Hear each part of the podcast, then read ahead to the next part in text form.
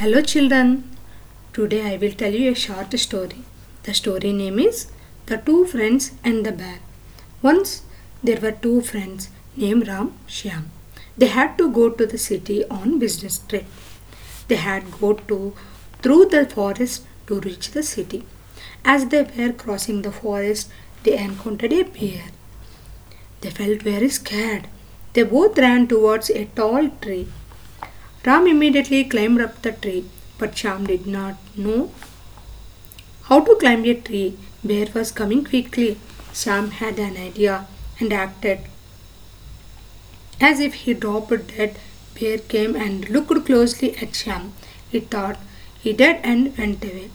After some time, Ram got down and asked Shyam, What did the bear say to you? Shyam replied, The bear told to me to not trust any friend who does not help in any problematic situation.